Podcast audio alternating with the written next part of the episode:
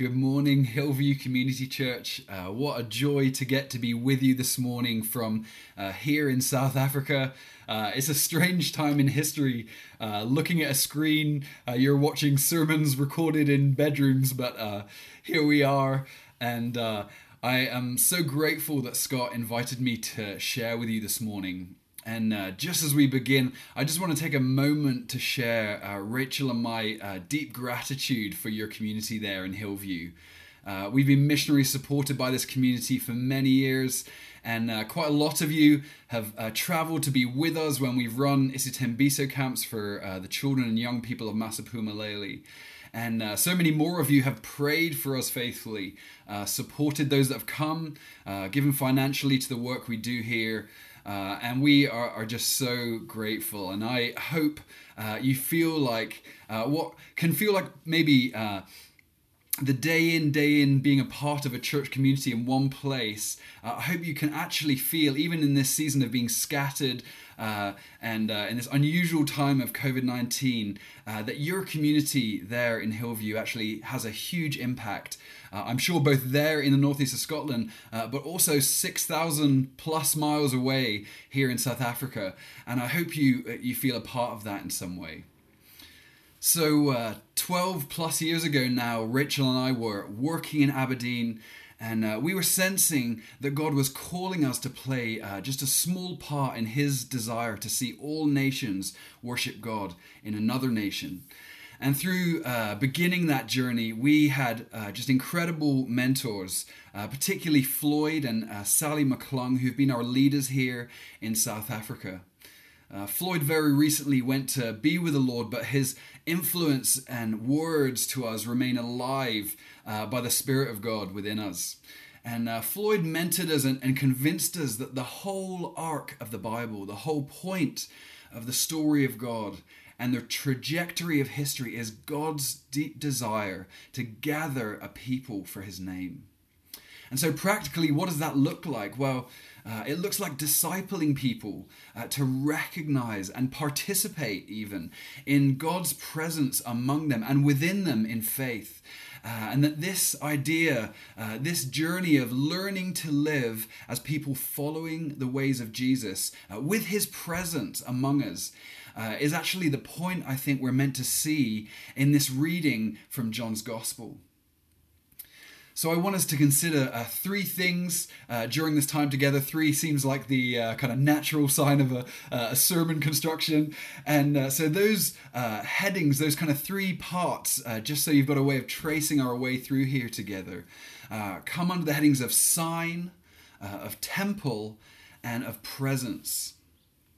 So in the last few years, I've actually kind of hung around John's Gospel, and I think in this season it's actually a bit of a favourite of mine as I've spent time in it. And here's part of the reason for that. John, the writer of this Gospel, was a disciple maker all of his life. In contrast to the other disciples and the other gospel writers who were martyred actually quite early on in the church's history, he, in contrast, pastored churches right into his old age. And so he was leading churches who very likely had some of the other gospels present with them in their worshiping life, you know, Matthew, Mark, and Luke. And so when he likely towards the end of his life, this life that had been pastoring people, he comes to write his account. And so he's writing in a different way to the other gospel writers. He's not attempting, in the way that Luke begins his gospel, you know, to write an orderly account, because those accounts already exist in the life of the church. So he's writing this gospel account with those other gospels in mind.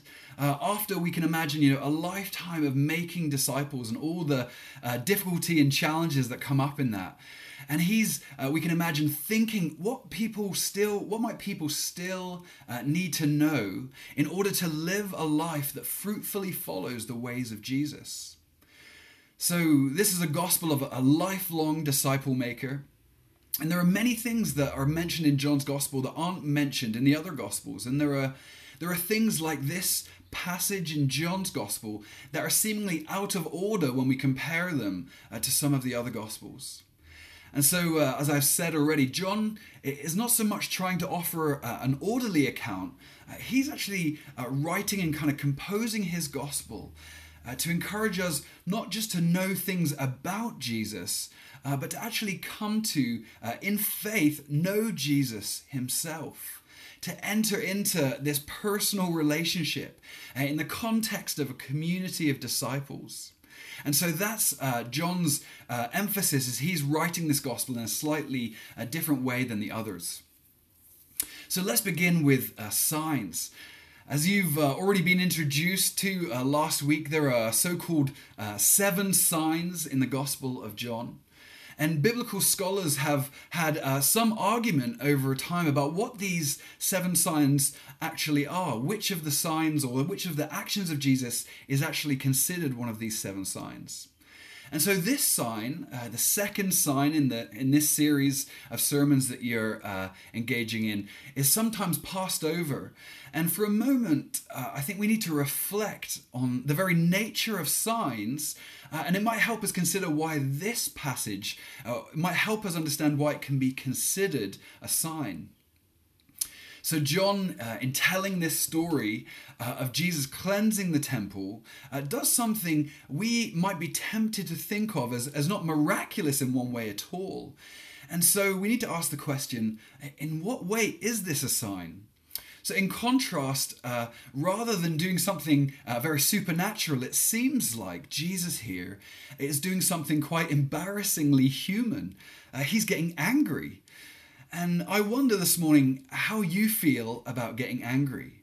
And is there a space in your picture of Jesus for him getting angry? And I know it's not a very British or middle class appropriate thing to do. And so we can kind of be tempted to brush over this as something slightly awkward here in the gospel accounts about Jesus.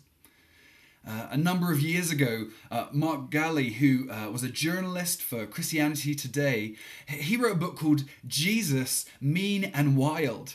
And that title, apart from being a good marketing ploy maybe, also confronts us with a question about Jesus. Have we become used to a Jesus who's simply meek and mild? And well, John chapter 2 won't let us away with a domesticated Jesus here. Jesus gets angry. He is confrontational in a way that might make us feel very uncomfortable. So the question we need to ask ourselves here is, what makes Jesus angry? And because as Christians we affirm that Jesus is God, we can ask maybe a deeper question. What does God get angry about? So let's consider Jesus' anger here for a moment.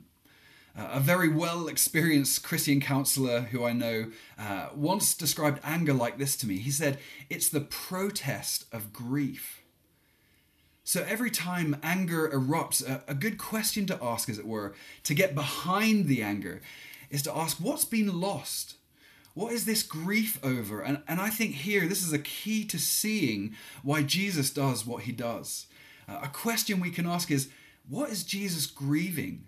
What has been lost here in the temple that has made him act in this way? And we're going to get to that, but for now I just want us to keep paying attention to the question about what is a sign? Because sometimes, and I think this is especially true maybe of our modern Western context, we can become enamored sometimes with miracles, something that is, unquestionably supernatural, in breaking into what we feel is otherwise a very mundane and ordinary human life. And I love that stuff. We pray for the sick. We've seen people healed here in South Africa. We've cast out demonic forces that are acting on people. But sometimes we can miss the wood for the trees if all we're after is something spectacular and seemingly kind of magical to happen. John uses an important word, sign, here. And we need to remember, what is a sign for? A sign points, it directs our attention, and if I remember rightly, at the bottom of the hill, of the street that leads to Hillview Community Church, the building there's a sign, and it points people in the direction of something else. By its nature, a sign is not the thing itself.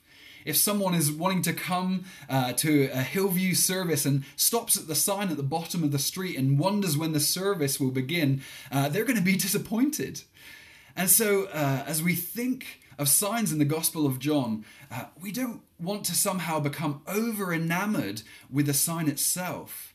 We want to become enamored and understand who the sign points to. And of course, that is in the Gospels, the person of Jesus. So the writer in Colossians in chapter 1:17 reminds us that the reality is that Jesus Christ is before all things. And the writer says, in him, all things hold together. So consider that for a moment with me. The whole of the created world is held together in him, in Jesus Christ. And so often, if you're anything like me, we're walking around our world, and especially in our kind of Western imagination, which has kind of given us sometimes this watchmaker view of who God is, one who's kind of set the whole cosmos into being and then somehow sits back at a cold distance and lets it run its course. But when our eyes are open to the God who Jesus reveals, part of what that means, part of what we're meant to see, is that all around us is a miracle.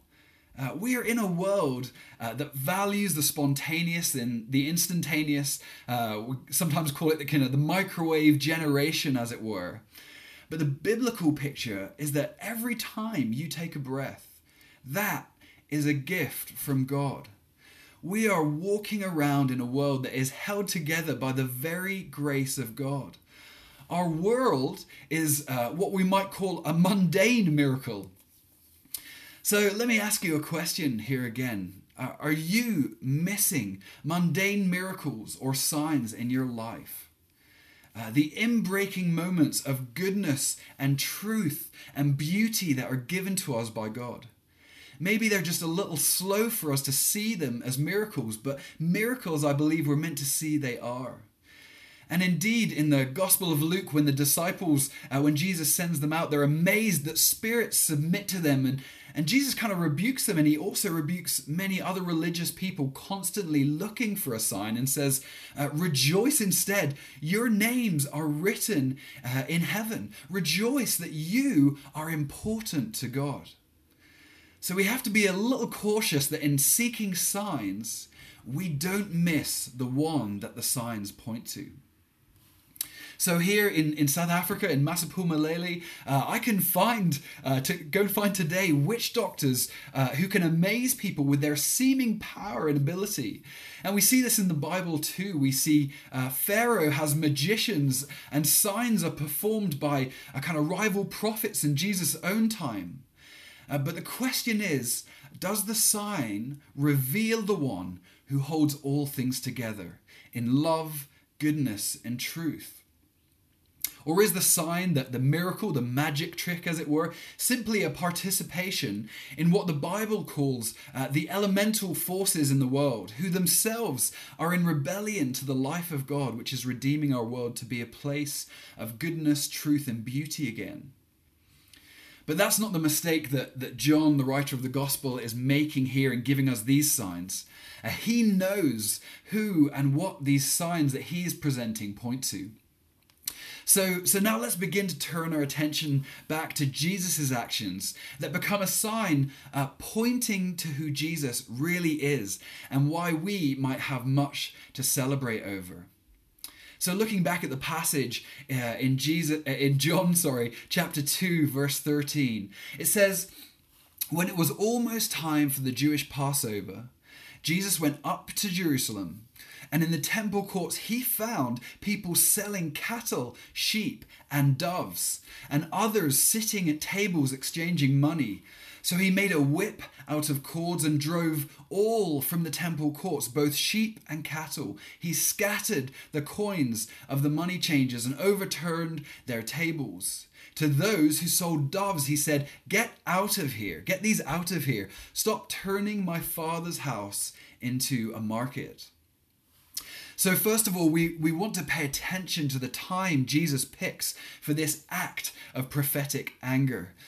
It's the Passover, and Passover for the Jews was to remember when they were delivered from Egypt. It's basically for the Jews a freedom from slavery festival. And so part of what Jesus is doing here is turning up at the right time.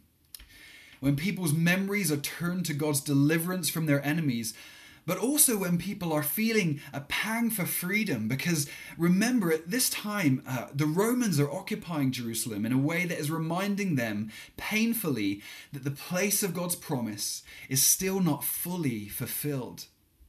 In fact, not only the Romans have the Jewish people in slavery, but actually the whole temple system has become a place here, and not importantly, of access to the God who wants to deliver them from slavery, but it is itself becoming a system of slavery for the financial benefit of those in power. So I wonder today where you spend your week, are there places and people in your life where people are longing for freedom from what feels like slavery? So how could you be a prophetic voice pointing the people around you to the one who really sets people free? Okay, looking now at verse 14, in the temple courts, he found people selling cattle, sheep and doves, and others sitting at table exchanging money. And historians tell us that when Jesus comes to Jerusalem, this was in fact quite a recent adjustment to the temple. Chief priest Ananias, who we meet later in the book of Acts, has made this new arrangement to bring the money changers from the bottom of the hill of the temple into the Gentile court of the temple itself. And it's hard for us to imagine the temple in our own day, but it was the social, political, and religious center of their day. It was a huge building that dominated the Jerusalem skyline. And importantly, it was a concrete sign of a fulfillment of God's promise that his presence would be with them and that they would be able to worship him free of oppression from their enemies. So what's happening here in this kind of money-changing situation? So in that time, those who visited from far away, instead of bringing their own sheep from where they stayed, they could bring money and exchange that for a sheep in Jerusalem to offer their thanks to God. And of course, they offer it at an elevated price. And not much has really changed. For those of you who can kind of cast your memory back to the times when you could travel internationally, anytime you change money away from home or overseas, you're always the loser in that arrangement. And this is true here as well in this temple court system. And in particular, John, and the same story that we find in Matthew, particular attention is given to the people who sell doves. And so this morning, unless you have Leviticus memorized, which not many of us have, doves in this system are what the poor could buy if they could not afford a lamb. And so it's a way for them to bring their offering of thanks to God. And so this is the way that the outcast, the broken, the downtrodden poor could come close to God's presence. And so this helps us come back to our original question, maybe. What makes Jesus angry?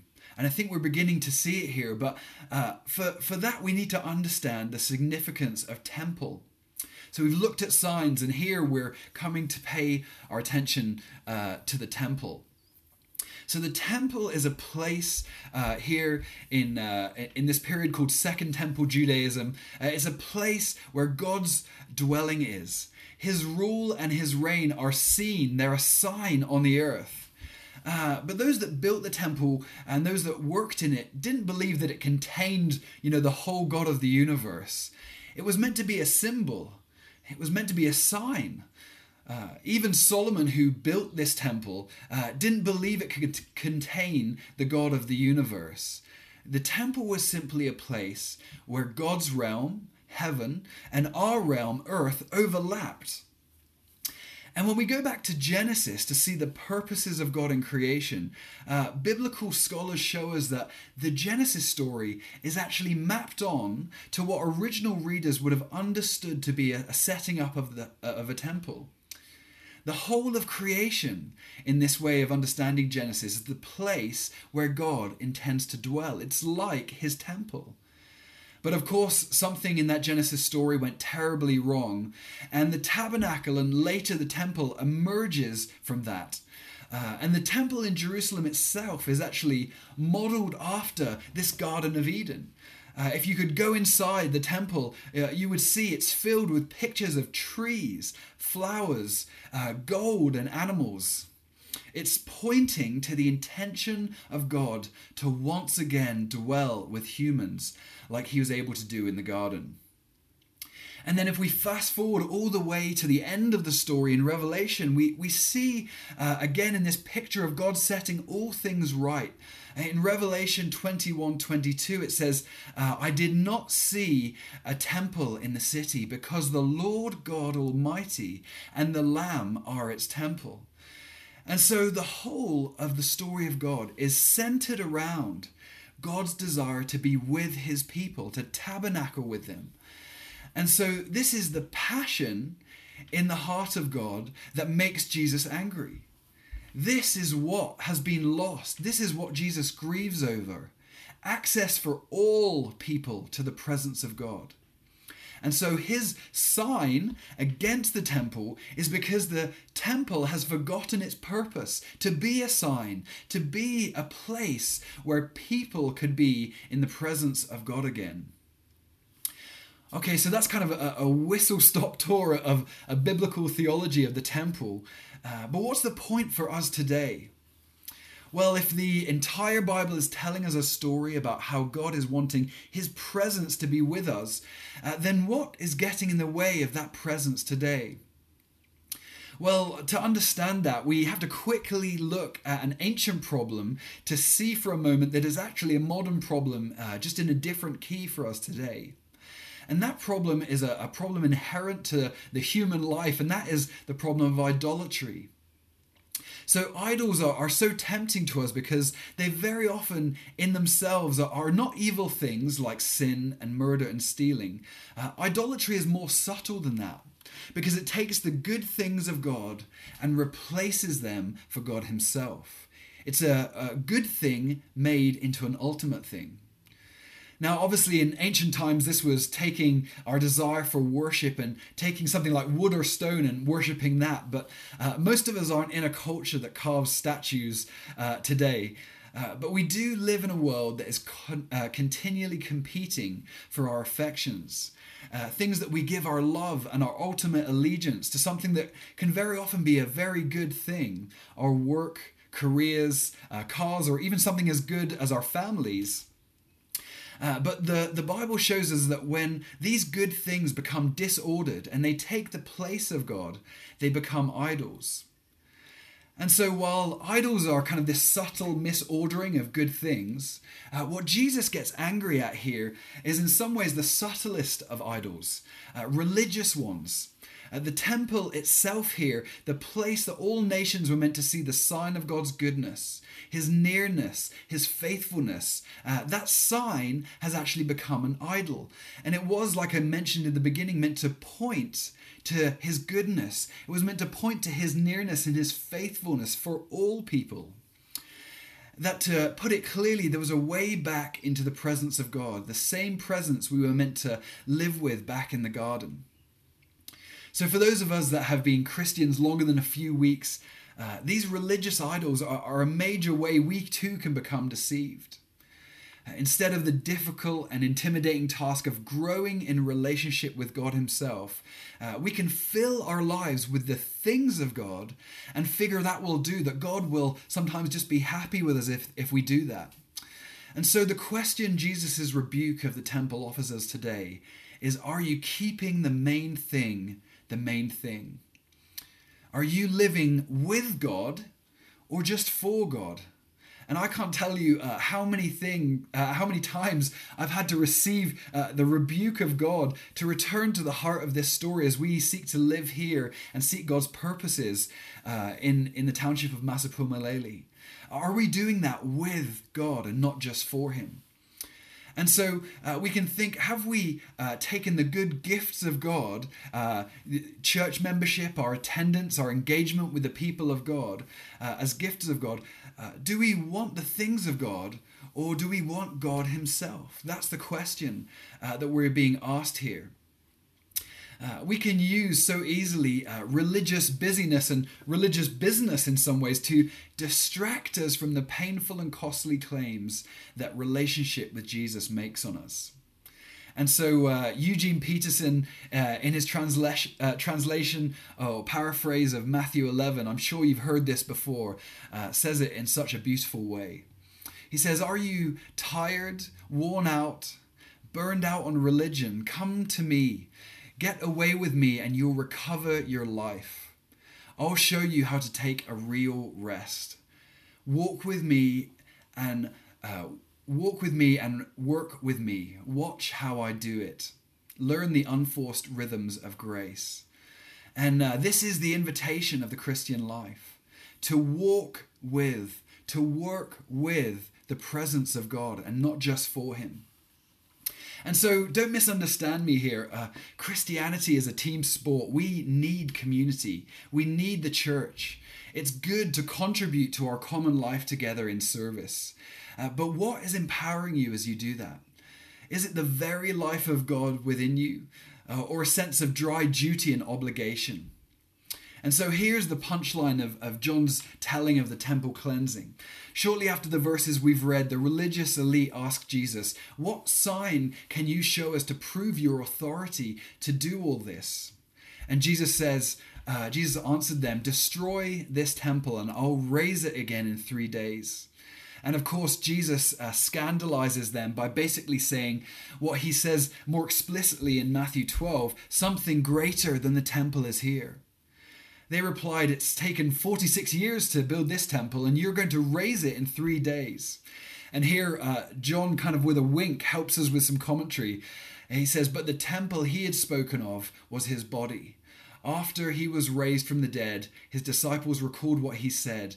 Then they believed that the scripture and the words that Jesus had spoken." Here we receive the reality to which all the signs are pointing to, Jesus in his resurrection. And this morning, Jesus is offering you life. His life, life in abundance, life that has conquered death. And now, as a Pentecost people, we have that life living on the inside of us and among us as we gather. This is the key to our life together, that we do all that we are doing, not for God, but with God. We are not just doing it with God so we can be this special little club. This is Jesus's desire, what provokes his anger, that all nations, people who feel far off from God, people who feel unqualified and forgotten, that they would have access to God's life-giving presence, his forgiveness, his friendship. And this is what all the signs of John's gospel point to, that in the opening words of this gospel by John, that the word has become flesh and made his dwelling among us. This is temple language. God has come close. He has, Peterson says in the message, has moved into the neighborhood. And so now we have a high calling, that with God's life inside of us, we now are God's presence in our neighborhoods. Our life together and our life in the world is meant to be a sign to the world that God is nearer than they could have ever dreamt of. When we live this life with God, not just for him, we welcome the poor, the broken. We live as the church as a sign and wonder that points to a good King and Savior in the midst of a world who so desperately needs one. So, final question for you as you enter this week. Are you living for God or with him? Can you live this week full of the presence of Jesus, the one who never leaves or forsakes you, as the sign to the world that God has come nearer to them than they could have hoped or dreamed? Bless you.